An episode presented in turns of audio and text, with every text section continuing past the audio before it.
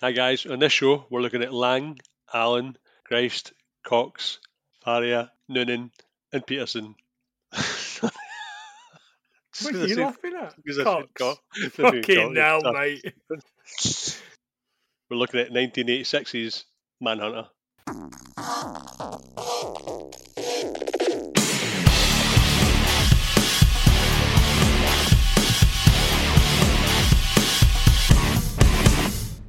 Hello, everyone, and welcome to another episode of 100 Things We Learned from Film. I'm one of your hosts. My name's Planty, and I'm in the Garden of Eden, honey. and I'm John, and I'm just bewildered. By you, buddy. By you. Bewildered indeed. John, how are you? I'm all right, buddy. How you? The, the, the, the dark nights are fair drawn in, as you up Yeah, here, so it's, uh, it's a bit dark. Yeah, we're just a couple of days away from the clocks going back. Uh, yeah, so Spring, yeah. spring forward, fall back. Spring lousy, forward, lousy back. farmers. Uh, yeah. Uh, uh, well, uh, John, this week, of course, uh, we are talking about a film very special, very dear, very dear to the heart of the, the woman in my life, uh, Rachel, who chose this one because she's Yeah. sick of watching shit films with me. No so she picked one of her favourites. What Good. did she pick for this? She picked an amazing film, 1986's Manhunter, which I thoroughly enjoyed. I thought it was brilliant. Loved it. I thoroughly enjoyed twice as well. Um, I- don't know if this is going to make a very good episode, though. It's bleak, man. oh, it's it is proper bleak. brutal, bruv. Yeah, proper bleak. But no, no, it's, it's, there's, there's a few things in it, but yeah, it's not it's not like a happy, happy, happy one. It's No. pretty dour. indeed it is. Uh, 1986. What else could we have been talking about? Well, if our good listeners want to go back and listen to our Highlander episode, they will soon find out. Well, what a year for films! I know it was really good. this. Oh, you're in, you're in for a treat if you uh, listen to the films that was on back then. you're getting you're getting lazy, John. I'm going to have to mix this up. nope. I wonder if that works. I wonder if people listen to this and go, "Fucking hell, they did Highlander. Let's go back and listen to that." I think it does. If if if you have ever listened to an episode and gone fucking hell, I didn't realize I did an episode of that. Uh, tell us somewhere on social media. By the way, that would uh, that that would that that would ratify John's shoddy research behavior. just let, uh, let let me know if this tactic worked because uh, yeah, just pushing them on to other shows. exactly. Although I did, I did enjoy Highlander. I thought it was quite good. yeah, it's a great episode. Yeah, it's Yeah, one of the yeah. very first ones we got 100 on as well. Yes, it was. Uh, Anyway, yeah. So, um, right. Look, if you want to choose uh, an episode, uh, you, you you're not going to be able to because you're not married to either of us. Uh, but uh, you can do so by being a, member of our Patreon. It costs a quid a month, and we will give you a choice of probably about four or five films once a month uh, to pick from in the poll. We haven't done it for November yet, so get your quid in, and you'll be able to pick from those. We will also give you shout outs and some more shout outs at the end of the episode. One pound, one euro fucking fifty, two two dollars, a couple of fucking groats, whatever, right? That's all it's gonna cost you. You're gonna keep us doing this, and we're gonna uh we're gonna probably insult you at the end of the episode. Yeah, absolutely, absolutely. Right, uh, this uh, we're going to try and figure out 100 things from Manhunter. Okay, right. So it opens with this uh, DEG, John, De Laurentiis Entertainment Group, which was a brand new one for us.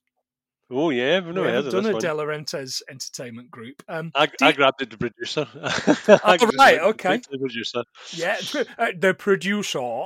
Uh, what did you have for the uh, for, for the producer? Oh, Richard Roth. So I, the only reason I, I, thought I remember that name, but he was the, one of the, oh, the producer for uh, the Adventures of Sherlock Holmes's smarter brother with the right. old uh, Gene Wilder. Oh, I, I haven't thought about that for donkeys. Ah, it's, it's been a while, hasn't it? And uh, young Igor for uh, Frank, uh, young Frankenstein. Oh right, yeah. Um, oh God, I can't believe I can't think. Yeah, Mar- Marty Feldman. Not Feldman, yeah, yeah. I ain't got nobody. Still, still makes me laugh. Still makes me laugh. It is great. Yeah, it is great. F- Frau, Frau Blucher. uh, didn't didn't get that joke until I was in my thirties. Oh, really? Never got that joke till I was in my thirties. Yeah, Blucher, I think German for glue, I think, uh, which is why the horse is upset. Excellent. Okay, I had Dino De Laurentiis, John, uh, Italian producer, financed some absolute belters. This guy, Flash Gordon, Halloween two and three, Oofed. Yeah, mm, Maximum Overdrive. Potentially Yeah. a future episode. Do we need. Do you know that's Stephen King's only directorial film? Is it really? Yeah, for a good fucking reason. Uh, Cocaine fueled that film. Uh, it's I don't not- think that's- mm. Um, all the Conan films really? and all of the stupid follow-up Hannibal films, Ah, right. but Okay, so not, to blame. but not Silence of the Lambs. The best one. I think it done Red Dragon as well. Uh, yeah, yeah, yeah. Mm. Mm, I know. Anyway, we'll get back to those at some point. Um, early shout out, basically, for fact of the episode. He opened DDL in the 80s, a specialty food shop. Two of them in New York City and one in Beverly Hills. Apparently, the New York City shop opened by him himself serving customers. Wow, that's commitment in it. Yeah, Just get out there and do it. Absolutely. Died in 2010 at 91 years of age. oh man, Uh. This one, of course, Michael Mann film. You know him. Heat. Not only did he direct Heat, but he's written a follow up Heat book, oh really? like a follow up to the film Heat as a novel. He's got a great ass, of course. Uh, Miami Vice film and TV show, but he's also directed adverts for Mercedes Benz, Nike, and Ferrari. right? Yeah, I had, a, I had a few of them. I had the heat. Heat was my favourite. Again, can't help thinking probably everything he's ever done fueled by cocaine. Yeah, he's certainly got a. He's got a, he's got a rhythm. He's got he's got a style, hasn't he? Now, right, this looked fucking brilliant, by the way. Oh, the blue light! It looked it was Yeah. practically neon. It was, uh, it was Yeah. beautiful. the beautiful. blue, the white, the greens, everything. Oh, the set fucking dressing was gorgeous. Even the reflection in the window when he's uh, everything's amazing. yeah, it's it's about time we had a film that I've written like notes, and every time I've been writing the notes, I've gone fucking gorgeous. so, um. Oh, listeners, stunning. stick with me because at different bits, I'm going. to This is fucking beautiful. Yeah, even the opening scene when he's sitting in the beach um, thing with his, his, his partner is it's Mhm. just a beautiful shot. It's just it's Yeah. just well made, just well well shot. Absolutely. We open with this torch heading upstairs in slow motion. There's a lot of slow motion, by the way, which is the, the only bit I thought was a Nah, bit shitty. The intro was the only bit that, that I didn't think was good, but But but also this bit where it's you know the torch Uh-huh. heading upstairs and doing whatever. This is used later on when he's in the house shining the torch around. It's exactly the same oh, is it? footage. Yeah, it's it's a proper like footage rob. So they've done it just to save on film, I think. Which you know, when they used to make film on film and it wasn't digital, I guess that makes sense. A way back in uh, magnetic tape, what do they call it? Half inch, half, half inch tape. inch VHS, half inch Yeah, tape, John. uh, yeah. yeah. twelve point seven millimeters. Uh, it was for computers, data storage, and reel to reel. Ooh, reel to reel. reel to reel featuring the mad stuntman. I like to move it, move it. Eh? anyway, Movie. a, a, a worse film. Anyway, I lo- I loved the fact that as as they're doing this kind of as they're going through this, it gets to the bright, illuminous green title Manhunter, which looks Yeah. like it should be something out of some 80s horror film, didn't it? like Oh, yeah, yeah. I expected a fucking crocodile or something in the sewers. Ah, it's something vicious, but no, I know what you mean. Pro- pro- production designer John, best name I've ever seen. Mel Bourne. What's he called? Mel Bourne. Jason's brother. Uh, on the beach that you mentioned, Jack's talking to to Will Graham. Uh, Will Graham, two first names. What a prick! I know. Been a but while since though, you've done two first names, isn't it? I know, but it's a good actor though. Is it? Is it? Uh, Gil Grissom. Ah, Gil Grissom. That's right. Yeah. God, I forgot you did that. Yeah. Uh, Dennis Farina. You're right. R.I.P.D. That guy. Right. Um, yeah, I absolutely we love Dennis Farina. The second film we've done with him, Big Trouble, we hated it, Yeah. but it- he's he's he's Dennis Farina in it up. Um, yeah, Gil Grissom, William Petersen, not doing anything these days because he's getting fat off that CSI money, isn't he? oh, he really is, isn't he? That was his cash cow. Uh, Fifteen seasons of that, three hundred and thirty-seven episodes. That's a lot of episodes, man. Who are you? Who who who who? Uh, I prefer the New York one myself, Gary Sinise. He really, I like Gary Sinise. I think Yeah. Gary Sinise is a good actor. Uh. Claire Forlani. Yes, please. Uh, uh, back to Gil Grissom, by the way, uh, William Petersen. Uh, he's a star on the Hollywood Walk of Fame. which he got in 2009, and get a load of this. Turned down the role of Henry Hill in Goodfellas. Oh, really? What a twat. Uh, Aye, That's a fucking dick move, it? I am calling it now. He is perfect for this role. oh, he yeah. is the perfect Michael Mann, like detective, kind of suave, kind of little bit of beard, kind of 80s. Yeah, I think Aye. probably too old, too old for the Henry Hill. Uh, I, po- I possibly, Yeah. but for this, he's just he's nigh on perfect. Couldn't- I Yeah. couldn't imagine anybody else doing this. No. Absolutely not. Will explains that he's quit and Jack's trying to convince him to come back. He passes him these pictures of these murders' families and explains killer's on the lunar cycle and they've only got a few days until the next full moon when he's going to kill again. Oh, have you, did you look up Lunar Cycle uh, serial killers? I didn't know. I did. Oh, my god! No, I I, and now you're on a register. no, no, no very, very much. But it wasn't that. So that there's no there's there's no serial killers that fall follow a Cycle. But I did find out that the that Dennis Nilsen, Mm-hmm. uh, Colin Ireland, uh, Olivia Lynn Majors, uh, Harold Shipman, and Ed Kemper were all born under a full moon. All right. Wow. Eh? Harold Shipman, Nottingham's finest. Not anymore. oh. Excellent. That's Some big hitters in there, big man. Uh, yeah, Ed absolutely. Kemper. The lunar cycle phases are new moon, waxing crescent. I used to deliver letters there. Uh, first quarter, waxing gibbous. Uh, you're a waxing gibbous. Full moon, waning gibbous. Third quarter, and waning crescent. I sold a house there once. Uh, the cycle repeats once a month. Or 20, 29.5 days, which I was like, okay, don't really know how that works. Didn't look into it because didn't have time. Ran out of time looking looking into fucking cars. I thought there was only uh, three stages. Uh, full moon. Half moon, moon, totally. Uh, little Jaffa Cake reference for you there, listeners. I love that. I love it. Love it. Love it. How, would you like these 90s uh, Jaffa Cakes advert references? They do anything for you?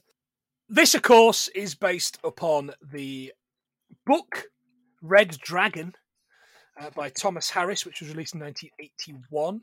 Um, Dennis Farina's character uh, is uh, is Jack Douglas. Uh, for my money, I think he's the best Jack Douglas. I think he's certainly much better than uh, Laurence Fishburne, better than Harvey Keitel, and I Mm, think he's marginally, marginally better than the dour Scott Glenn in Silence of the Lambs. yeah, yeah, yeah. Yeah, I he's know. really kind of like uh, he's really I don't know, he's really kind of like measured and methodical Uh-huh. in that and and I think she gets quite emotional understandably why she gets emotional in it. Um but I think this version is really kind of like he's up to fucking 11 isn't he like Oh, shouty and He's fucking always on it. He's always ordering. order. He's always ordering Learjets, isn't he? Give me a Learjet. give me a Learjet. yeah, give me a legit. I also love, I also love every time somebody he gets something. You're on speakerphone. Who am I talking to? He's like, it's me. It's such and such. It's such and such. I fucking, I love that. He's like, you're on speakerphone. Who am I on with? It's great. Fucking buzzed for that every time he did it. I think this is better than Red Dragon as well. By the way, Oh yeah, a lot yeah, no, better. definitely.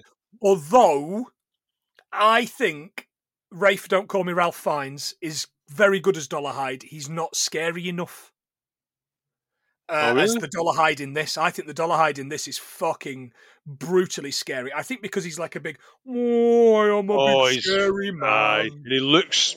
Aye, Yeah. he, he still he still looks like his character in uh, RoboCop 2, though, didn't he? Kane's bugging me. Cocaine. Take this cocaine. um, we see Will Graham's family walking along the beach. He says he's going to consider it. Uh, Will's now showing his son how to build a pen for the baby turtles so that the predators can't get them before they make it to sea. Right. Turtles, two month incubation period. Turtle hatchlings dig out of their nest all at the same time, which takes days. And only about one in a thousand turtles survives to adulthood. The hatchlings will either die of dehydration or birds, crabs, or other animals like dogs are going to prey on them and eat them. Jesus, what chance Yeah. to stand. Who'll save the baby turtles? Ah, save me from the wee baby turtles. I know, but don't they, don't they come equipped with shurikens and ninja swords? and- yeah, they do. They've got a rat teaching them how to fucking do ninjutsu. That's exactly right. Yeah.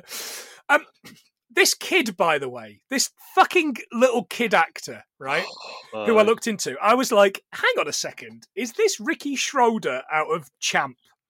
Oh no, I, I, you know Ricky Schroder, man. He's got he's got He's Ricky got that look, Schroder no, out hasn't he? Yeah, he's got it. look, hasn't Oh. I was expecting to start crying when he's. Uh, it's- oh, mate, Oh. don't don't get me started. It, get, do- it gets me every time, man. I Every cannot. time. Oh, fuck it. But the, the problem with the champ is I start crying the second the film fucking starts. I know. It's as bloody soon as the music kid well. comes on the screen at the beginning, I'm like, oh no.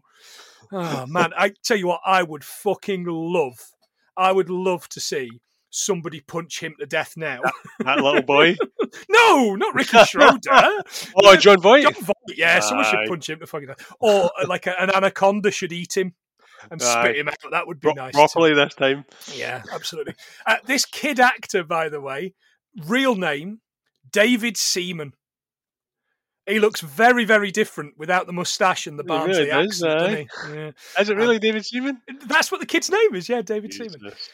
Um, one for patron Dan Belson here. David Seaman played 405 games for Arsenal, winning the First Division once, the Premier League twice. He won the FA Cup four times, which is twice more than Forest have won it in total. The League Cup once, and the Cup Winners' Cup two. Uh, 75 caps for England, and surely most famous for being lobbed by Ronaldinho and Nayim from the halfway line. Nayim from the halfway line. Sorry, Dan, but it did happen twice. Yeah, but how did he do in Dancing on Ice? Oh no, was it, know. was that he one? He done one of those programs, Did didn't he? Jesus Christ. I can't say I've ever. I think I watched Todd Carty Ah, yes, once. a I famous. seem to remember him pretending to go barreling off, and, and kind of that's the joke. Jesus, is that is that show still on? Listeners, Um, don't tell us. I don't want to know. I know. I Don't don't care. Um, yeah, I don't watch ITV, and I don't watch ITV because uh, Ant and Dec. There you go. That's reason. Reason alone. Ant and Dec. IEV, IEV. Said like an Englishman. IEV. Uh, there's this scene in bed, uh, and again, it's it's meant to be the moonlight, isn't it? And it's blue. It's bright, Oh, fucking neon blue every aye. time in this room. I I just the filter on these fucking lights must have been something else. How much money no, must Michael Mann spend on film? Like They must just go. Let's send out for loads of fucking rap for the lights. Aye. And whoever creates rap must follow him about. Lady, he's putting my kids through college. It, it's it's so blue that you think as soon as somebody smells, you'll see it as a black light. These like glowing teeth, but it doesn't. Obviously, it's just the light. But it's just so dazzling in it. It's like fucking Betty Blue and his blue walls. Uh, yeah. Um, they're discussing him going back, and she says, "Look, I know you've already made the decision." Um, he says, "I'm not going to get as deeply involved this time. So something's happened, and we we, we don't really know what. Um, I'm just going to be looking at the evidence. So it's alluded to that there was a problem in an earlier case."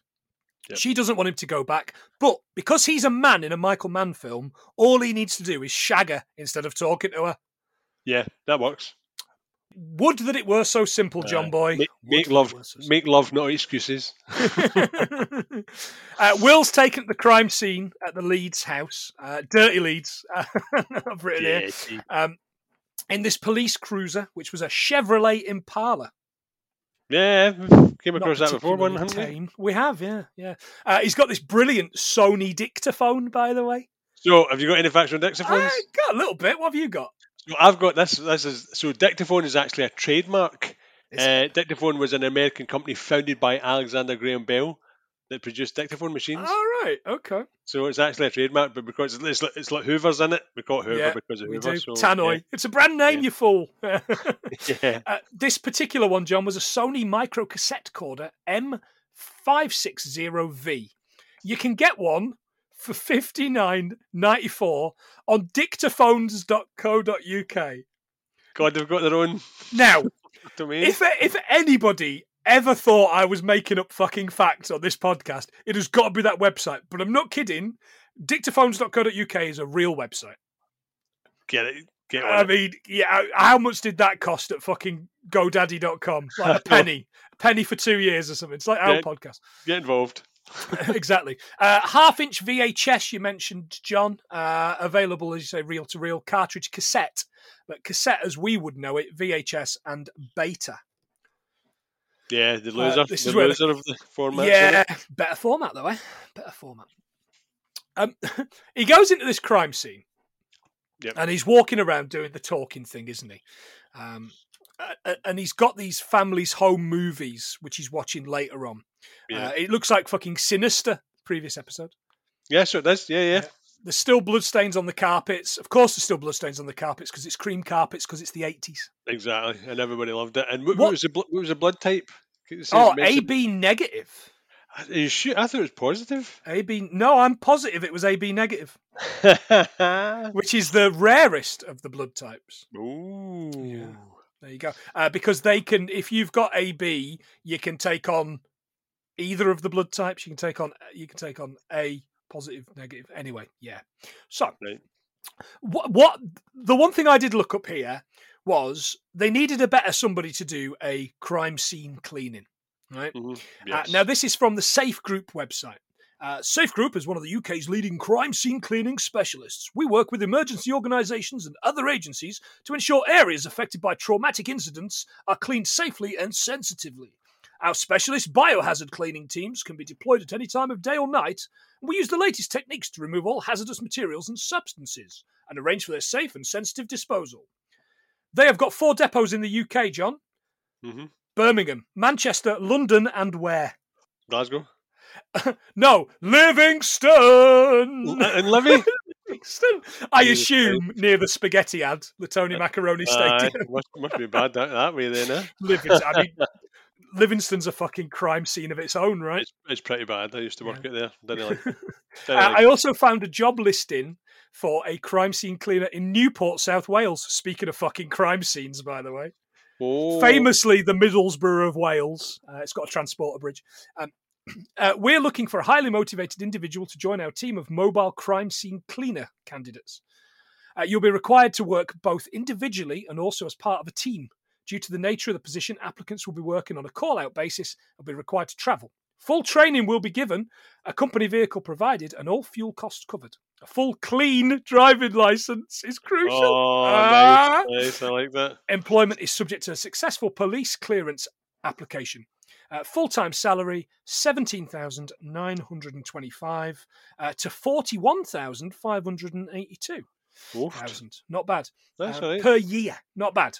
Not bad. That's all right. So, so uh, look, that location, Birmingham, is that Birmingham, UK, or Bir- Birmingham, Alabama. No, Yeah. it's Birmingham, UK, but Alabama comes up here, doesn't it? Is it? Yeah, because I've got. I've, I looked up because when it says Birmingham, I thought, oh man, it's going to be massive. But Mhm. I looked up the population for Birmingham, UK, which is 1.1 million, but there's only uh, 856,000 in uh, Birmingham, Ala- Birmingham, Alabama, considering it's the third largest city in Alabama. All right, okay. Well, Birmingham's like the fourth largest city in the UK, isn't it? Uh, like Glasgow and Manchester and London. yeah, true that. By the way, John, you're absolutely right. Blood type AB positive. Oh, is it? You were right. I was wrong. Oh, Uh, just two percent of donors have it, yes. and it's universal. Was what I was trying to say. So they can accept blood from A's or B's. There you go. A's to the B's. A to the B. Right. Let's get back to this fucking film. He mentions that the break-in was professional. The gloves that were worn uh, means that there's there's there's no fingerprints. Uh, he cut Charles Leeds' throat and then shot Mrs. Leeds before strangling her. The phone rings and it's Valerie Leeds' voicemail message, which was weird. I didn't really get know. that. Uh, the next scene, he's going Ah, up to his uh, hotel room. Before go that, it. though, yeah. before that though, I've seen I've seen a, a little fox par there. Um, he was drinking water at the uh, bathroom tap. Oh yeah, yeah, yeah. It's not recommended. You shouldn't be drinking water at a bathroom tap. All right, why? I didn't know this. So look, I looked at this up and it, it just says uh, to sum up the answer: uh, Is it safe to drink uh, bathroom tap water? Not really. Uh, even though homes and hotels are supplied with uh, water for drinking, there's too many variables uh, to consider uh, to completely guarantee your safety. So the, even though it, it comes from a different source, but they kind of guarantee that it's it's safe. so you should, Is this? I assume this is America because no, that's the same as well. I never drink at the bathroom tap. Do you? I, I don't know. I mean, I brush my teeth. I brush my teeth. so I I you, you spit out, but Hmm, I don't know. Yeah.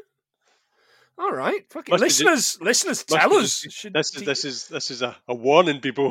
fucking hell. I mean, I, I, I just drink out of a fucking puddle in the yard because you know I'm, I'm a coal miner's son, although I don't bang on about it. Uh, Much. he goes up to this hotel, by the way, in this fucking Charlie and the Great Glass elevator, which looks like the the lifts out of that mall scene in Commando. Oh, I thought it was, I thought I was I was going for um, what was the other one? True Lies. Oh yeah, a little bit, yeah. Do it slow. Do it dulcimo. Dulcimo. he's watching these home videos in his room. Uh, we get from this that he's dedicated and extremely involved. Uh, he believes the killer took off his gloves to touch Mrs. Leeds before killing her five minutes later. He calls Jack and explains he wants the best fingerprint guy flown in for the job, and he wants Mrs. Leeds' bits dusted. Um, Yes. He seems to think that there's talc there and that there'll be a latent print. Uh, talc, in its natural form, contains asbestos. So it might dry your fucking bits, uh, but it'll also give you cancer. So enjoy that. Oh. Nice. Uh, a latent print is an impression of the friction skin of fingers or palms of the hands that has been transferred to another surface. there you go. He picks up the phone and calls Molly at home. She's still in the blue room, uh, which is brilliant. Looks fantastic. Uh, Made me want to watch Scarface again. By the way, all these all these fucking lights. Yeah, absolutely, really good. Rachel's never seen Scarface, by the way. So that's definitely something Oh to, yeah, no, to get her definitely. to watch. Uh, Right. Especially, I think I've probably got it like Manhunter on um, standard definition DVD. Uh, in this next scene, this chap's explaining with this set of plastic teeth that they've taken bite marks from Mrs. Leeds' body and the previous. Who, who was who was that man? Who was that man? Oh, the guy! I don't know. He looked he looked very familiar. He was Bennings for the thing.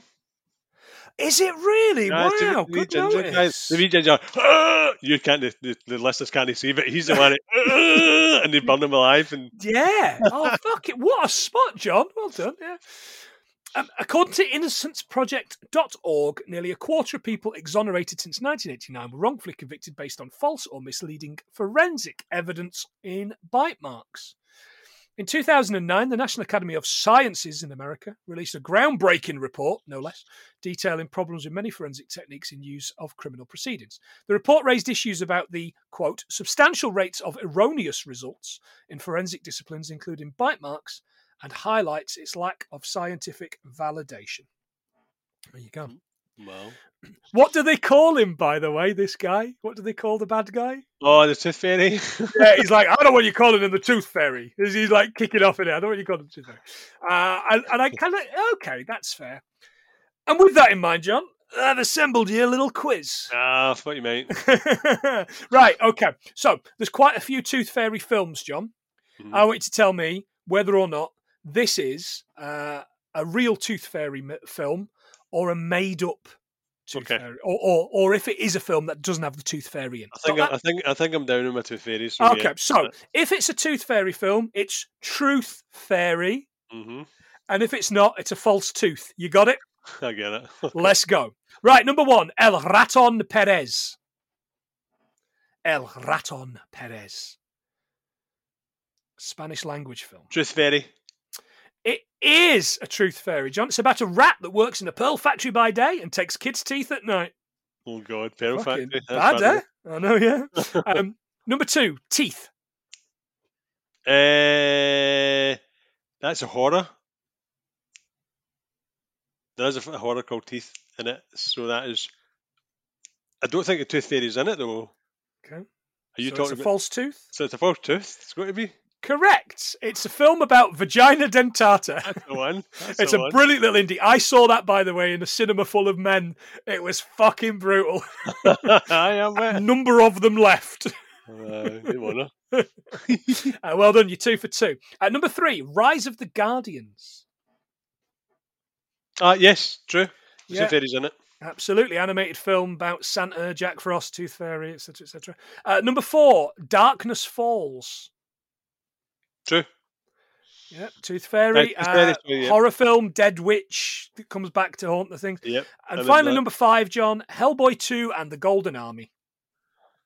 The Tooth fairy's in one of them. I can't remember what one it is. I think it's true. I think it's Tooth fairy. Correct. It's those little fucking little wee fairy bastards, isn't it? creatures with no face and just a mouthful of teeth. Yeah. Well yeah, done, John. Five for five. Good Yeah, man. I told you I know my, my Good, truth good fairies. man. You do know your truth fairies. Excellent. Hey, might we just make it? No, no, we will not. I'm almost out of fact. Oh, before we go, so I- Yeah. I, was just looking at um, people that were sort of uh, connected to or considered playing the Hannibal role, like the Hannibal Lecter. Okay. Uh, so I've got you, John Lithgow, Oh wow. Okay. uh, Mandy Patkin, Oh, Mandy Patinkin. Yeah, yeah, uh, yeah. and I, I, I am, I am Hannibal Lecter. You killed my father. Now prepare to die. oh God, Would so work, as- yeah, oh, man, um, and Brian Dennehy. I- No, Den- Dennehy, Dennehy Cox, similar kind of shape to them. Similar In kind of head? yeah, your yeah, yeah. But that's and and I probably would think of Lithgow as more the Tooth Fairy kind of. He looks a bit more like the. He's a bit more gangly. Funny that though. Okay, those those again would all probably work because they only get like fucking two scenes. I know. Anyway. No, they really do, didn't they? we'll, we'll we'll come to that. We'll come to that. They don't have a motive, but they know that Will caught this killer Hobbs last year, and previous to that, Hannibal Lecter, who had killed nine people. Uh, the Prince guy calls to explain they've got the partial print, uh, and he's going to try and make an identification out of them.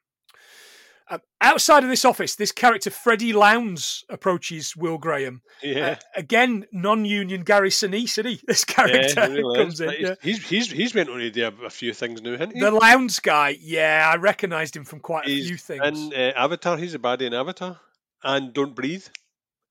Is that who he is? He's the grey haired. Oh, Yep, fucking hell. John. You Yeah, are smashing this on out fire, the park, man, on fire. Um, yeah, I- yeah. In the, he, he's in that low loader, isn't he? Aye. Yeah, in Avatar. Are you, are you excited for this new Avatar film, John? Ah, I'll be honest, the, the Avatar of the first one is beautiful, and I watched Mm. it, but I don't feel really, really need to feel the need to go back and watch it again. I'm gonna I'm gonna go to the cinema and watch it. Are you I going am to do gonna it? go to the, I'm gonna, but I'm gonna wait a couple of weeks. Aye. I'm gonna wait a couple of weeks till nobody's watching. I don't know I was gonna be watching anyway. The fuck's who the fuck's where's the fandom for like six more Avatar films or whatever we're getting? Well, it must must be. He's uh, he's played a lot of time and money, isn't he? Isn't he? Uh, yeah, but he, he's a lot of goodwill, and he he's Aye. he's a lot of goodwill. have they have they not got rid of some fucking Star Wars thing in one of the parks to replace it with Avatar Land or something in one of the theme parks? Oh, really? I mean, who the I wouldn't do fuck wants Avatar Land? nah. not us, like not us. Anyway, it's yeah. yeah look, right. Uh, let's do let's do more James Cameron films. By the way, let's let's do let's do Let's do that. Cameron Timber something. Avatar August. Uh, right, Freddie Lounds works for this this newspaper, The Tatler. the National Tatler, The Tatler, right? Uh, not not a real newspaper. Yeah, I um, checked it out. But uh, fashion magazine here in the UK started in 1901 as as a society magazine. Right. That's that's that's what I've got. that's what I got for you there. Uh, he's basically a bit of a shit, right? but and I and I got to laugh both times while I'm watching this because he he'd done things about Will Graham, the character, a couple of times, hadn't he? Aye. in previously different things. And he grabs him, right, and he judo rolls him onto this fucking car bonnet, right? He's Which I am telling you, Lounds jumps into this fucking roll. I reckon he's got fucking springs on his shoes the way he jumps into this roll. he really did, didn't he? Yeah. Studied onto the car. Will heads in to see Lecter now. Now, the one thing I got out of this, and Rachel and I were discussing this, if you've seen Silence of the Lambs, you'll see a massive difference between the dark and the glass and the moody lighting in Silence of the Lambs when she when when she first go, when Clarice first Yeah. goes to see him, um, and and this wholly different fucking white brick room, Yeah. white bed, white Yeah. jumpsuit, They white hiding. bars. Yeah, yeah. Fucking hell. You know, I mean, it was a neo Nazi's fucking wet dream, this. Uh, it really mm. was, yeah. Um, yeah, they went hiding with that, and that's the thing as well. It's it's not really not really fair. I say that, but the setup for Hannibal Lecter and Silence of the Lambs just seems a bit more creepy because of the setting. Whereas Yep. with Brian Cox, he was there. Is there was Yeah. only he could only act creepy and The, yeah, I, I agree. And the the whole difference between this is, you see, you see Silence of the Lambs. You see two shots. You see Lecter and you see Clarice. You see Yeah. Lecter and you see Clarice. But in this, it's just one shot the whole the whole time, and Mm. and it, it does go between, but it it, it is it's them in the same room at the same shot, and you Yeah, yeah. just fucking hell. It looks great. It just looks fucking great. It does look like it looks like a fucking installation that Brian from Spaced might do, though. Yeah, that's what I was thinking of something for Doctor Who. That's what I thought. I was like, what the hell? It's just all something white. something that Dean would be fucking um uh Dean would be uh covering in uh in one of his fucking security guard jobs in, it, Yeah. in that fucking show. uh, uh um, really really liked it. Yeah. Uh, but then he kind of against it. He's wearing this black suit with this green fucking shirt and black tie. Oh, just I, I know I'm going on. I know I'm going on. I just love the fucking. I love his use of color. I really do. Yeah, Lecter recognises Will's aftershave. uh, and uh, podcast favourite, of course, Brian Cox.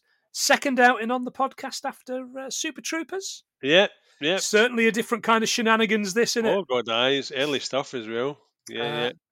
Of course, uh, we uh, we love him. I've got his autobiography, Brian Cox, by the way. Right. Um, uh, one, what we never talk about uh, is the fact that he's one of the voices in the PS2 game Manhunt.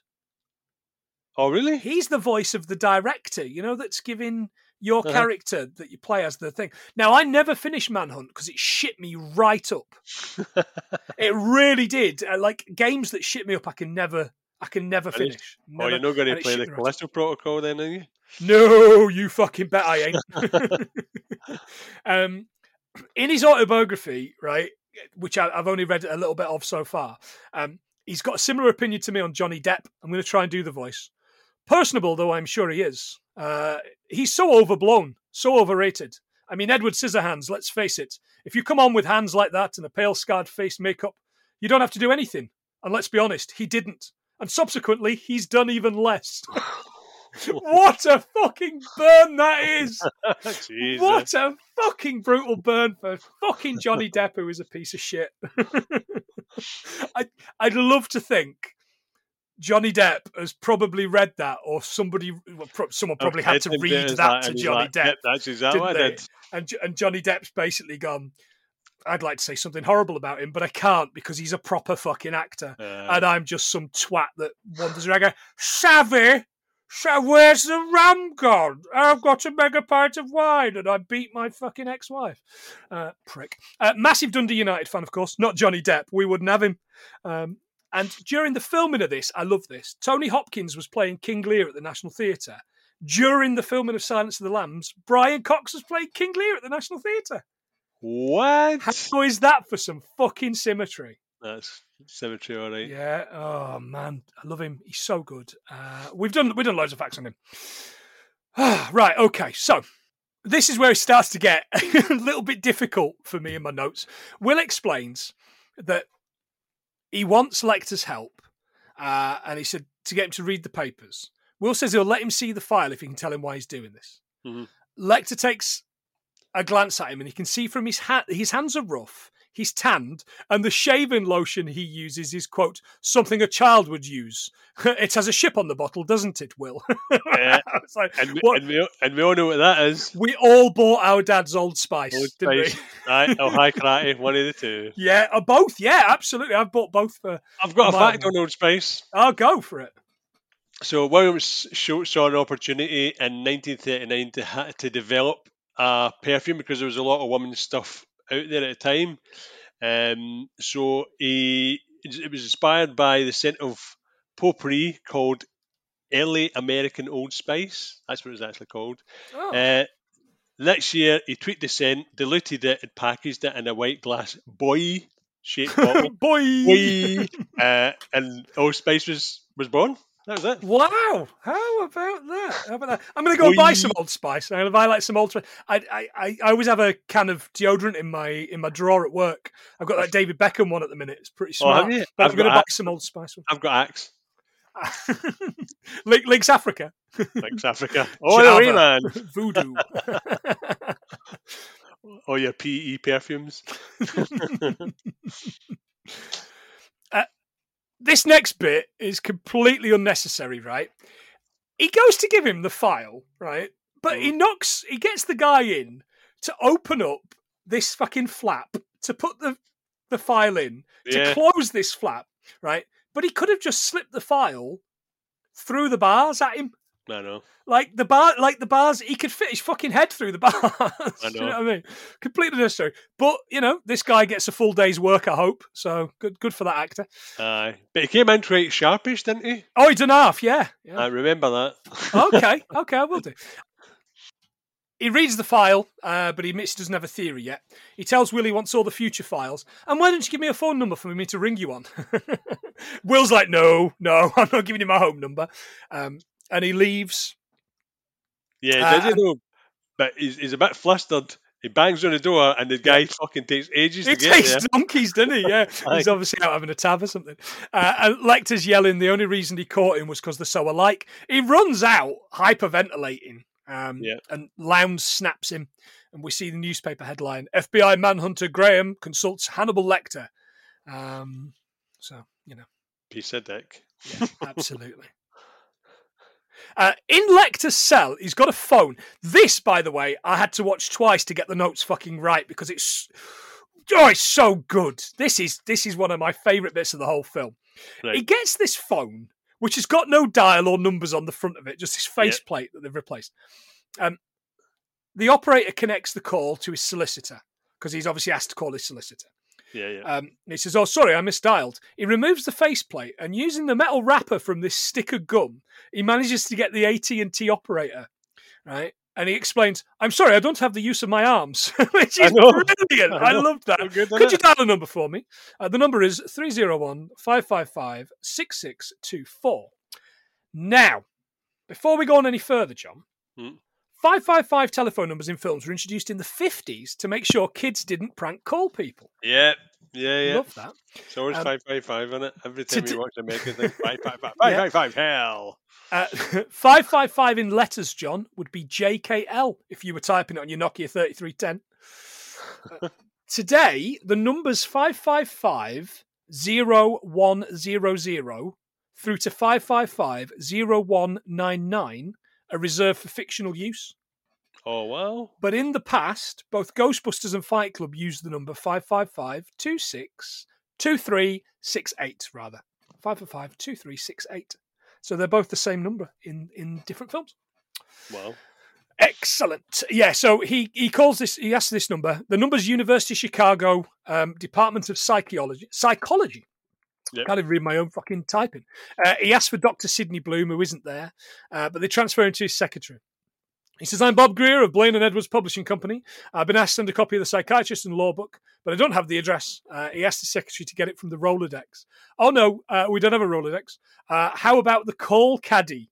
Yeah. Uh, and his line is, zip that little pointer down to the letter G, which is brilliant. I've never had It's- one of the call caddies and I never even had a phone. I was going to say, uh, it's one of those things that your nana would have had, no doubt. Um, Aye. But yeah, it's my grandma had one where you used to you you, had the dial that you turned like no, you had on the phone. Mine was, was flat. It was like a, a flat book thing, and it had a wee bit at the side that he's pulled down. down to then- the letter, and then it flung open. Yeah, no, my grands did that. I don't know who, who was on her, her numbers. Who knows? Um, but the call caddy, I looked it up. I couldn't find one that was available today. Couldn't find one for you to buy. But what I did find was that there's a thing called call caddy, which is a little holder for those noise things that hunters put in their mouths to make the noises of like turkeys and elk and all those kind All of right, things. Okay. little rubber things. Mhm. Uh, you can get one of those so you don't lose it for eight dollars ninety nine. But if you go hunting, I hope Dick Cheney shoots you. uh, oh, did you notice the wrapper that he used as well? Uh, it was a uh, it was a Doublemint, was it? Wrigley's. A Wrigley's. Right. Yeah. So this this this is amazing. So we've been through this before. I think we've been through this before. Um, uh, it was launched in 1892, Ooh. but spearmint was a given. But I didn't know that juicy fruit came out then as well. Juicy fruit's been going for over hundred years. All right. Wow. Mind blown. Yeah, your uh, your man, the uh, the chief in uh, Cuckoo's Nest, enjoys a bit of juicy fruit, doesn't he? juicy fruit. uh, she explains the address for Will Will Graham uh, is uh, the FBI at 10th, 10th and Pennsylvania, uh, Washington, D.C., which is the actual address of that. And I'm nicking that as a factoroonie. Uh, he then convinces her to give the home address, which is 3680 DeSoto Highway, Captiva, Florida. Uh, which uh, is probably against GDPR, let's be honest. Yeah, somebody Uh, should get their knuckles wrapped for that. But it's also not a real address. Tell you what I can tell you, John. Why must films lie to us? Why must they lie to us? What I can tell you, though, is Captiva, Florida is a real place. It's an island. Uh, it's part of Lee County, Florida. In 2020, the population was 318, which I assume it's a lot less now because apparently it was devastated by Hurricane Ian Oh, Ian, last month. Bitch. Ian Uh, a disaster. uh, but it also features as a location in the film G.I. Jane. Oh, really? Yeah. Which I think I've seen. I think I've seen Uh, no, I've never seen it. possibly. I'm not even yeah. going to lie. Okay. Uh, on his flight, Will's looking at these pictures of the murders fam- murdered families, uh, and uh, this little girl next to him sees these fucking pictures God, he and has a bit of a has a bit of a fit. Yeah, he crashes it, didn't he? And they're strewn all over the place. I was like, Yeah. oh, that's a brassy. They didn't have uh, they didn't have the um, they didn't have the right to film on this plane, by the way, John. Uh, they didn't get the right uh, the rights to do it, uh, so they just turned up with the camera stuff, got it all on board, and just started filming. And when the uh, when the staff were upset, the kind of the cabin crew and that were upset, they just gave them jackets from the film, Wow. and then they just filmed this scene. So it's an actual flight that they filmed this on. I love that. That's fucking brilliant. That's brilliant. A jacket. Uh, he's now at the Jacoby house. This realtor is really upset, isn't he? I can't sell it because it's associated with murder. oh, these good old boys keep turning up and telling everybody about being murdered. Oh, okay, right. He's having a wander around the, the woods outside. He spots this rope attached to a massive tree, and he finds a Mars bar wrapper. Did you see the colour of that Mars bar wrapper? I did. It was orange, like yellow. Yeah, Yeah, what is it? Yellow, Yeah. yeah. Which uh, is weird. yeah. Mars bars, John, are English. Would you believe? Yeah. 1932. Manufactured in Slough, I believe. Yeah, shout out to Slough resident and patron Gavin Belson. Uh, Gerry and the Pacemakers, John, were originally known as Gerry Marsden and the Mars Bars. That fucking with a Better name, better name for a band, in my opinion. Couldn't be a much worse name for a band. He goes up this tree and he sees that the guy's been fucking cutting down uh, various fucking tree branches and drawing, cutting, fucking whittling things in trees and that kind of Aye. thing, which we'll come back to. Uh, the reason he chose families with big yards is so he can sit and watch them for a prolonged period of time. Uh, Price, the fingerprint guy, can't find any details around the fingerprint at all. Uh, the guards have discovered a note on toilet paper from the Tooth Fairy in Lecter's book. I right? know, I was like, what? Okay, interesting. I'd, I'd seen some header, um, was it Rock? What was that? Oh, what was that? the Rock, Chris Rock, No, the Rock. Rock around the clock. Was that film we done with the plane? The Rock. Oh, Con Air. Con Air. So I had visions of the Con Air in my head where they go in and find a bit of toilet paper and it turns out it's a bit explosive and blows everybody to smithereens because it just seemed a bit, oh, we just have to find this toilet well. This Yeah. It was a bit shite. So the note looks like it's got a bit that's been torn away. Um, they chopper the note to the crime lab. I love this, by the way. Like it's like it took me a little while. It took me the second time to watch it to realise that they were just running out of time and doing everything they could with it, not Aye. wanting to damage it. And it took me like two two watches to kind of Understand? yeah to kind of get that. Um, they noticed that he separated the, the pages using a felt tip pen. And when they went for red, they can make out a number of the letter T's and they realise that they're going to correspond through the personal ads in the Tatler. Mhm. Uh, they're going to intercept Lecter's reply with one of their own, uh, saying that there'll be mementos left in a left luggage at Baltimore Central Station. They plan to stake out and arrest him um, when the Tooth Fairy approaches. They couldn't get any prints off the note, and it's time to return it before Lecter realizes they have it. Um, by the way, did you spot the actor who gets like one line in this room? Is it uh, is it Bulldog for Fraser? Uh, it isn't Bulldog Fraser. It's Take My Strong Hand, Child. Oh, from Scary so Movie I- 2. Yeah. Uh, in uh, Yeah. Schitt's Creek. But Shit's aye, Creek, yeah. I think he's in it as well. Bulldog for Fraser's in it as well. Where did you spot him? Uh, I'm he one of the cops or He something? was in the room as well. Is he? He's definitely in it. Definitely in it. But yeah, yeah, take my strong hand. God, he's been gone forever, hasn't he? He has, yeah, yeah. God. Like he, he, he's, he doesn't age. He's got a fucking painting in his attic. I loved him in Kingpin. I thought it was just so funny. When he's like, when Harrison's like, So he is, yeah. I always mix him. I always mix him up with How with Howard Stern. Don't mix him up with Howard Stern. Uh, No. with um, uh, Daniel Stern oh yeah, yeah, of the Sticky Bandits. Yeah, yeah, Bandits. yeah. Yeah. They intercept Lecter's advert, which has a bunch of Bible verse chapters referenced in it. So a lot of the chapters and verses aren't actually in the Bible because they, they they've got higher numbers than than what the chapters go up to.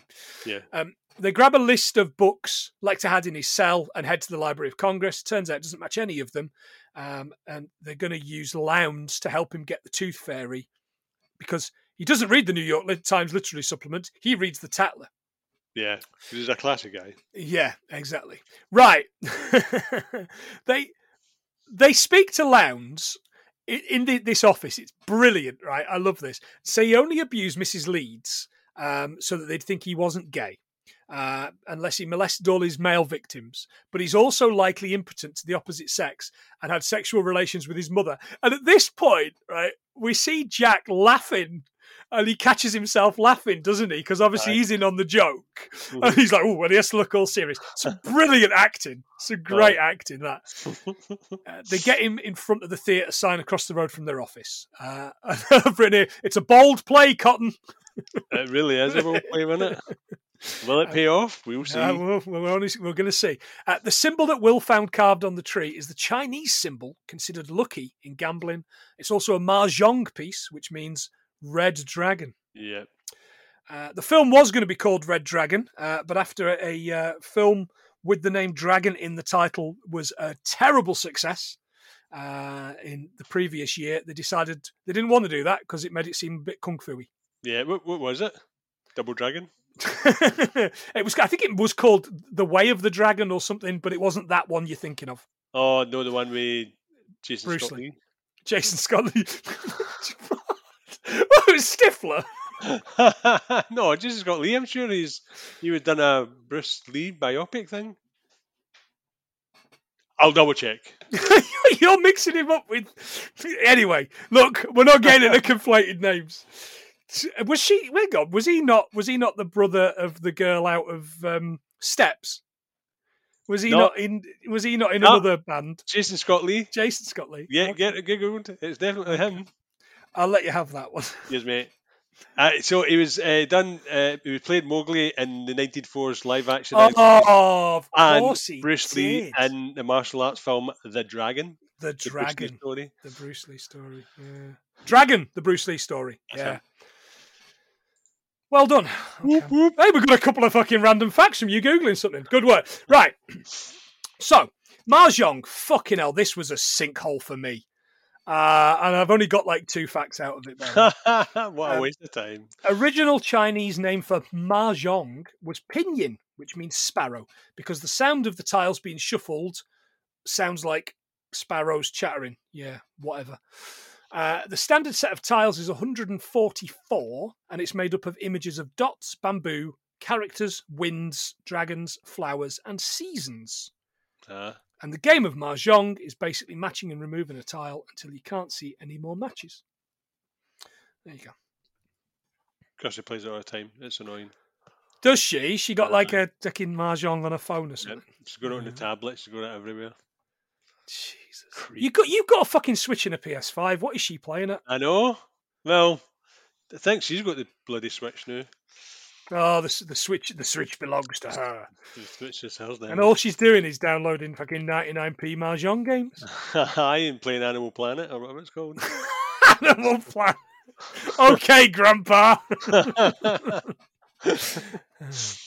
Animal Crossing. That's it. Sorry. Uh, yeah, yeah. The listeners knew. The listeners knew what you meant, Oh, old man. still to this By the way, on this subject, Brian Cox was forty when he was filming this. oh really? We, we have lived too long. We We have lived in a good too, life. too long. Yeah. Uh, Will checks out this 44 Bulldog, which uh, this gun. Uh, the Bulldog was a five-shot traditional double-action revolver designed by Doug McClenahan and produced by Charter Arms Weapons. Introduced in 1973, the Bulldog has been available in the uh, .44 Special and the .357 Magnum. You know that's got some fucking Yeah. stopping power, don't Yeah. you? Yep. Uh, it was the top selling gun. It was their top selling gun during the 1980s. God. They had so much cool stuff going on. Mm. The the Tatler story has been run alongside this story about a woman who gave birth six hours after she died. Uh, a person born in the circumstances after death is called a posthumous child or a posthumously born person. Most instances of posthumous birth involve the birth of a child uh, after the death of its father, but the term also applies to infants who can be delivered shortly after the death of the mother, usually by caesarean section. I didn't want to read any more about that, so I didn't. Although it did make me think about them, uh, the child out of the uh, the Fly. oh God, I. Geena Davis. The Fly Two wasn't Geena Davis. Oh no. Was not Geena Davis. Jesus. I know that was a bloody shame, man. I love the fly. Yeah, maybe need to watch The Fly too. Uh, pre- previous episode, The Fly. Um, that night, right, the stakeout at the car park and the rest of the I laughed long and hard in this scene, by the way. Will's walking across the car park. Some guy in a jogging suit, hood up, running towards him. Oh God, I. reaches into his pocket. Will shoulder barge tackles him like this would have been a fucking flag in the NFL. Oh God, right? Yeah. Uh, and all these cops fly out, and he's like, "Take my wallet! Take my wallet!" It's just an innocent jogger. Will calls them off. And this guy's hilarious shout to the cops was, Why are you running in slow motion when I'm being mugged? that was good. oh, I laughed so much at that. It was Aye. brilliant. No, that was really, really good. Lounds of the Tattler's getting in his car, um, and this guy grabs him, chloroforms him, and in the next scene, he's tied him up in a wheelchair. This is the first we see the whole film, like a literal hour into the film, oh yeah, yeah. before we see the Tooth Fairy. Except we don't really see him. Nah, he's yeah, yeah. He's, He's got a fucking stocking on his head. just, uh, just. I, I like the way he's got it on though. Just to me his nose. yeah, yeah. That's Um, a good idea. I looked it up. Uh, pair of tights, John, three pound fifty at Primark. I assume he's wearing a stocking, but tights would be better value because you'd get two for one. Exactly. So you know me, a uh, bit of bit of thrift, bit of bit of Scottish thrift on this podcast. God, yeah. There you go, money money saving tips. Just call me fucking Martin Lewis. Um, he's he's scary as fuck in this, Oh, and he God, is aye. a scary looking character anyway. Um, he talks about uh, he shows him the picture of the great red dragon and the woman clothed with the rays of the sun, which he says was a William Blake painting. Wasn't the only one. Uh, it's one of four painted by him between 1805 and 1810. The other two of a similar name. The other two were the Great Red Dragon and the Beast from the Sea, and the number of the beast is six six six. Cheery stuff. Cheery Oh stuff. no. Aye. Reminds me of all the bloody uh, rock bands I used to listen to me when I was younger. Uh, he's showing Lounds slides of the women that he killed. Uh, I'm really disappointed he didn't slip in any of his own holiday slides into this. I know. We have him lying in the sun baking. this man has never had any fucking sun. You see the colour of him? He's definitely Scottish. No doubt about it. Um, he explains it's Lounds's nature to to to do one thing to tremble, which is great. And he basically explains that he's not. He, he makes him read this thing into the dictaphone. Mm. Uh, he says, "I've had a great privilege. I've seen with wonder and all the strength of the Red Dragon. All I wrote about Will Graham will be made right. To pull him into a trap in Washington, Will Graham, you will learn from my own lips because I was forced to lie. He will be more merciful to me than he will be to you. You will lie awake in fear at what the Red Dragon could do, and I will be a testament of this. And Lounds is like, "Yes, I promise I'll tell the truth." And the Tooth Fairy puts in these false teeth Oh yeah. and agrees to seal the promise with a kiss, doesn't he? Uh huh.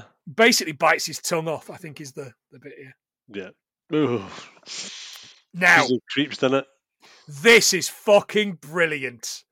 This is gr- I love this. There's this Aye. this guy It's sat in the car park doing the fucking crossword, just nodding it. and he hears a noise, and he looks behind him, and he's like, "Nah." He must do it regularly. Nah, I'm hearing things Aye. here. And he goes back to the thing, and then he turns around, and down the fucking ramp comes Lounds in the wheelchair on fire. Oh god, it's, and you love a good fireman and fire, but man, that, that man that's on fire. Tick. that's a fucking pro- that's a proper horrible one, though, isn't it? Yeah, that's disgusting. Um, turns out Lounds gave Will's home address to the Tooth Fairy. We know 3860 DeSoto Highway. Um, in the house, David Seaman's awake. He wakes Molly up and explains that there's someone outside the house. They head out and it's the cops. Uh-huh. Uh, they take him to this safe house, this fucking compound with all this barbed wire metal fence. I've got I have a, I have a question. Please. Why is it in this scene that she's wearing a Christmas jumper? She was wearing some fucking sweater. Yeah, and it had yeah. like snowflake or something on it. It's definitely a Christmas I mean- sweater. like what the hell? That, sir, is a Cosby sweater. oh, Jesus, you can't say that anymore, can you? Oh no, you can't. Um, yeah. Will takes David Seaman to the supermarket, right? Yep. The world's largest cereal out. Now, I ran out of time with my notes here, so I haven't got anything on Mr. T cereal, which was really fucking disappointing. uh, have you got it your wanted Dracula stuff and all that, haven't you? No, I haven't got any of it. Oh, ran no? out, no, I ran completely out of time. Oh, the only thing I seen in the background was something called Nestle morsels. Nestle You morsels biscuits, yeah. I didn't even know what they were, but it's basically just uh, cookie, uh, chocolate chip. Oh, right, okay. Oh, hmm, that's disappointing. I know. Uh, Mm. Mr. T Cereal John, a sweetened brand of breakfast cereal manufactured by the Quaker Oats Company, 1984 to 1993. There you go. I have a couple of facts Um, for that. I pity the fool, and it needed milk, lots of milk. I Uh, pity the fool who don't eat his, his cereal with blue milk like that guy out of Andor. oh, I've got uh, snack packs. So snack packs are like your version of variety cereal, maybe a variety packs of oh, yeah. I spotted those. yeah, Yeah, snack yeah. pack. Snack pack. Okay. Snack pack. Uh, yeah, so there's there's a bit here with really really shit editing, by the way, because he's talking to him, and he's and there's like cereal behind him, and then the next one there's Del Monte stuff behind him, Uh, like and the kids like got coffee instead of uh, instead of Jello. Uh, but there's a couple of instances of, of of really bad editing here, but I don't give a shit because it just Aye. looks great. I'm it going just to looks great. Uh, the kid, he's, he's he's explaining to the kid that he was sick, that he was you know that he was in a hospital. Uh, he says Lecter was a psychiatrist who was killing his patients.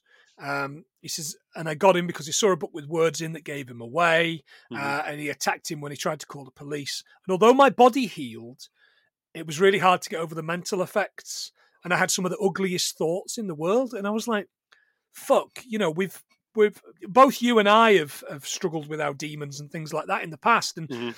that that did kind of speak to me. So such a like such a dry way of explaining it to a kid. But Yeah. I guess he's a cop, is he? And, and and he deals in absolutes. Yeah, yeah, that's it. This is what it was. Uh, the kid changes the subject really well, and he says, um, uh, "What coffee do you want? Uh, you like the Folgers stuff, like Mom does?" And I'm not going to give you any Folgers facts because we did it on the airplane episode. Yeah. That little advert on the airplane Mhm. episode. Yeah, he only usually has one cup of coffee. That's a Folgers advert. Oh, we can't even use it. No. Will explains to Molly he's got to go to Atlanta. She thinks he's going to get himself killed. Atlanta PD, John, we've done some of this before on Ride Along. We're Mm. really getting to this point where we're going to get to an episode where we get really, really close. And if we hadn't covered that before, Yeah. we'd have got 100 things. I don't think this is going to be it, but it might be. I had, stuff on, I had stuff on data facts and we can't use it because we've done No. data facts before. Same. Uh, formed 1873 has an annual budget of $204 million a year, which seems a lot of money for planting false ad- evidence and murdering 92 year old minorities like Katherine Johnson in 2006. So, fuck you, Atlanta PD. Fuck you. APD. All points Bulletin doesn't really work. Moving on. Uh, so this is where the film changes, right? The last 50 minutes of the film is basically Dollarhyde, isn't it? Yeah. Like this So, this but- character. Yep. Um, He's blatantly the Tooth Fairy. He is not a good-looking man, and he is fucking huge. He's tall. He's a tall man. He is a tall drink of water. He works at this photographic lab, uh, and he's talking to Joan Allen, baby Yeah. Joan Allen, Yeah, yeah. uh, in the dark room about getting the best types of picture to be taken in the dark. Ooh, see what you did there. Um, There's a variation in a gamma. Uh, gamma. yeah. He offers to take her home, Reba.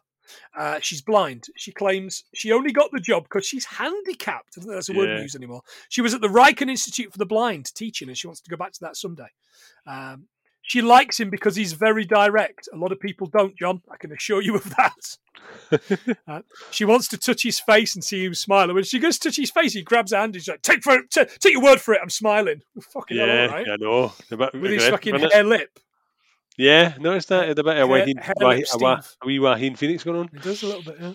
Um, he looks creepy enough, right? As it is.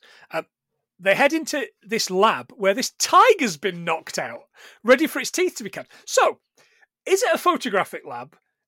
Is it a fucking vet's? Is it what? What goes on in this? I what, know. What, what don't they do? Do they make? Is, is fucking Gru and his minions here? What is going on in this or maybe he just knows a lot of vets and took it to a vet. Uh, yeah, okay, yeah. Well, on that subject, uh, this uh, is a uh, this is a real uh, tiger, of course, of course it is. Uh, but the vet is played by a real vet because that's have a real vet on uh, on on on stage. Uh, he was in Nam. That's that's the kind of vet he was in. Captain Dan. Yeah, this is really weird because she's she's stroking this tiger. I would love a go at this, by the way, stroking a tiger. But like it's all the while through, I'm looking at it thinking it's going to rip your arm off. It's going to rip your arm off. It's going to wake up. You're going to die. Yeah, absolutely. Uh, she's really good at blind acting, by the way. I think she's excellent at blind acting. Um, he takes her home uh, and he makes her a gin and tonic.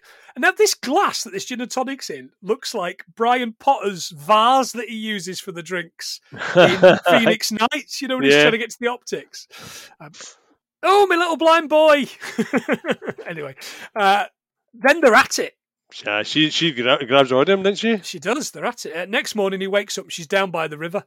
He says he wants to see her again, and they agree for him to come to go But to not the house. not go back into the house. Is that yeah, don't go back in into? the I've got your stuff. Yeah, I'll go and get your purse. Um, Will's talking to Jack. Says they've identified the tire tracks of the uh, G7816 Goodyear truck tires. Uh, Will calls Lecter, and Lecter explains he know Will feels bad, but the act of killing the killers felt so good to him. Uh, it must feel like God. God kills regularly, and it feels good to God to kill people. So it must feel good for Will to kill the killers. So that's the kind of uh, that he's getting inside Will's head. Mhm. Um, Yeah. And then he goes on about earthquakes uh, and and uh, God killed seven, 70 Filipinos the other week. This plane crash and and all this kind of stuff. And then he's like, "Goodbye, movie. I'm not coming back." Aye, and that's that's the it. end of fucking Brian Cox as That's it. Yeah. Okay. Will heads back to the Leeds house and puts himself in the position of the killer. Uh, that night, outside Reba's house, Dollarhyde's parked and he gets excited when she arrives. He's about to get out. She's been driven home by this colleague. Now, I couldn't quite figure this out. The way the light is and everything, I think must be how he's seeing it because it goes on for ages, like them caressing one another's faces. No, I so I think from what I got from it is basically what it happened was when is when you initially see them at the door, he does something as if he's going to like touch her face or something like that. Mhm. But then obviously after all the things he's heard in his head or whatever it is, then eventually Yeah. goes back to him. He's basically just picked something off her. Yeah, it's just a bit of pollen. Yeah. Um, and I'm and, and then he walks away just like normal. So Aye. I I think he'd seen it, and it kind of matches the lighting, sh- which which is is in the Leeds house that we've just seen in the last scene, where she's got mirrors for eyes and mouth, and she's lit that way. So it, it kind of mirrored that, and that again, that that's the joke is is that you know that's how he's seeing things. So he goes fucking mental, shoots the guy with a suppressed pistol, Yep. Heads in. inside, uh, and she's like, "Oh, it's Francis." Like, "No, Francis is gone. Francis is gone forever." And I'm like, "Yes, here we go." Uh, Will realizes the Tooth Fairy wanted to be wanted and desired, like God. He used mirrors to see it happen. He doesn't take trophies and souvenirs. Um, this is the argument between Jack and him. Jack says it's 11:30 p.m. The full moon's up. It's too late. Will says it's not too late. Um, he spots on the video a number of facts. He knows he needed a bolt cutter to get into the lead, get into the Leeds place. He also knew that the Leeds had a dog and the Jacobys had a cat, even though the cat died. He's had these tapes for for loads of time, and he's been watching these films over and over again. His primary sense is looking. Yep. Um, and this is the whole thing.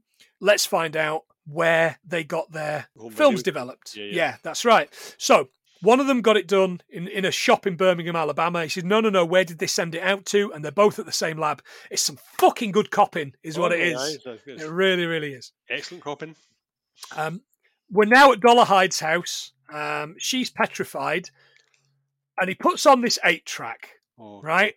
Of, I'm not kidding. This is a song I've had favourite on Spotify for fucking years. I love In-A-Gadda-Da-Vida by Iron Butterfly. oh really? I do. I absolutely love it. I always have. Uh, right. It is a 1968 tune, John. 17 minutes and four seconds long. In fact, it took you so long to get onto this recording. I'd listened to it a minute. uh, I'd listened to it one and a half times before you got on. Oh Jesus. Yeah, one and a half times I'd heard this tonight. Uh, brilliant, fantastic. It is so long. It is the only song on the second side of their album, in In-A-Gadda-Da-Vida. Right. God. It's got Yeah. a big, a long It's, instrumental in it's it. got a huge drum solo of two and a half minutes, which is exhausting. Here's what you've all been waiting for, listeners, and I know John has the charts. It got to 92 in Australia, Mm-hmm. 49 in Belgium's Ultra Pop, 43 in Canada, Mhm. 30 in the US, and number seven, John, where? The Netherlands. the Netherlands because they love a bit of prog to the Dutch and some football violence. Uh, it is most famous to me uh, and probably listeners of our other podcast, Everything We Learned from The Simpsons, as the episode of Bart's Soul, uh, where uh, he, uh, he it's a hymn. yeah. Uh, hey, Marge, remember we used to make Oh, out to this man. hymn? That old that old bird was doing well, wasn't she? I'm playing on the thing, and they've all got the candles. Brilliant. And hang on a minute, this is rock and or roll. Oh, and a roll. Brilliant. I say that the time. I love that. But I absolutely love this, and and it because it's such a long song. Mhm. It it's it, it's across the whole scene. Like he starts it, and they're still in the air. hmm Yeah, the song ends, and he's fucking dead. Uh, so they get this data facts that you'd mentioned before Yep. through on the plane, and they're basically going over all the fucking. They're going over all the suspects. There's there's a black guy. There's a woman. There's you know there- there- there's there's someone with a someone with a uh, handicapped driving Yeah. the license or something they say, um, and all this kind of thing. And then they get it through on the data facts, which looks like fucking dog shit. But it was the eighties, so you know. Yeah. Um, the cops meet them at the airport and speed towards the house. Dollarhyde smashes the bathroom mirror, takes this shard, and he's like, like, "Reh, reh, reh, reh." got who's trying to kill you, Mister Donut Man? I don't know, but they're better not. Um, uh, right, Will's approaching the property, right, and it's great because he's kind of sneaking through the woods, and as he's sneaking, the music gets louder, and I'm kind of like, instead of like it just going to a scene where the music's on, Uh-huh. as he's creeping through the things, you you hear the music, and I'm kind of like, I know that's how sound works. I do get that, but it just it it sounded perfect. Yeah. You know, it just sounded great. Aye. And then you see Dollarhyde like try to stab her through the table, and then he looks up.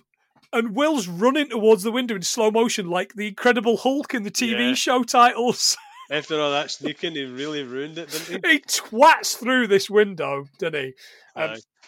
Dollarhyde gives him a good cutting with the glass. Oh yeah, yeah. um, and then and then fridges him, drops Oh, a yeah. fucking fridge on him, uh, and uh, Dollarhyde pulls out this pump action shotgun as the drum solo kicks in and starts blowing away this fucking SWAT team, um, and then walks through this poster of the moon. Know. Like- the like- like the wall he's got is like a like a Japanese rice paper door or Yeah. something like that. Uh, um, and he's about to shoot Will, and Will guns him down. Uh, the bullets did have the stopping power that he said he needed. Yeah, he pumped a couple of cops out though, didn't he? He does, yeah. He twats these cops. Good style. Uh, Reba gets out the house. The remaining backup turns out, and it's this brilliant pink sunrise, which looks again stunning, stunning bit of lighting. Mm. And then we got the final scene where he's reunited back with his family at the beach house. And these shorts he's wearing are the most am- amazing 1978 World Cup pink shorts. like, who wears short shorts? and that's the film. Fucking hell. And do you know what? It was such hard. Listeners, thanks for fucking sticking yeah. with it. Yeah, it's a, it's a hard watch, but it's beautiful to watch. It's mm. a beautiful, beautiful film. It's a gorgeous bit of uh, gorgeous bit of cinema. Uh, have you got any more? Uh, just that Learjets were founded in 1962 by Bill Lear, but that's it. Excellent. Uh, excellent. I have got. Short shorts. I haven't got short shorts now. Uh, Mars bars, bulldogs. Uh, that's us. Right. How many do you think we've got? 89. More. I like doing it when you're, you're counting them up. Uh, 100. More. 105, 110. 105. 105. Yeah, yeah, go back to that one. 105. Fucking hell. I I, I had to count that twice because I, I, just counted 100 and I nearly shat myself.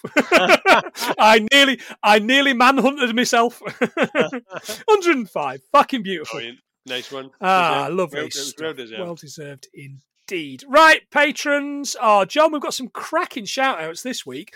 SP Film viewers, congratulations to Paul and Sophie, who by the time this goes live will be Mr. and Mrs. Parks. Mr. and Mrs. Oh, oh, Congratulations.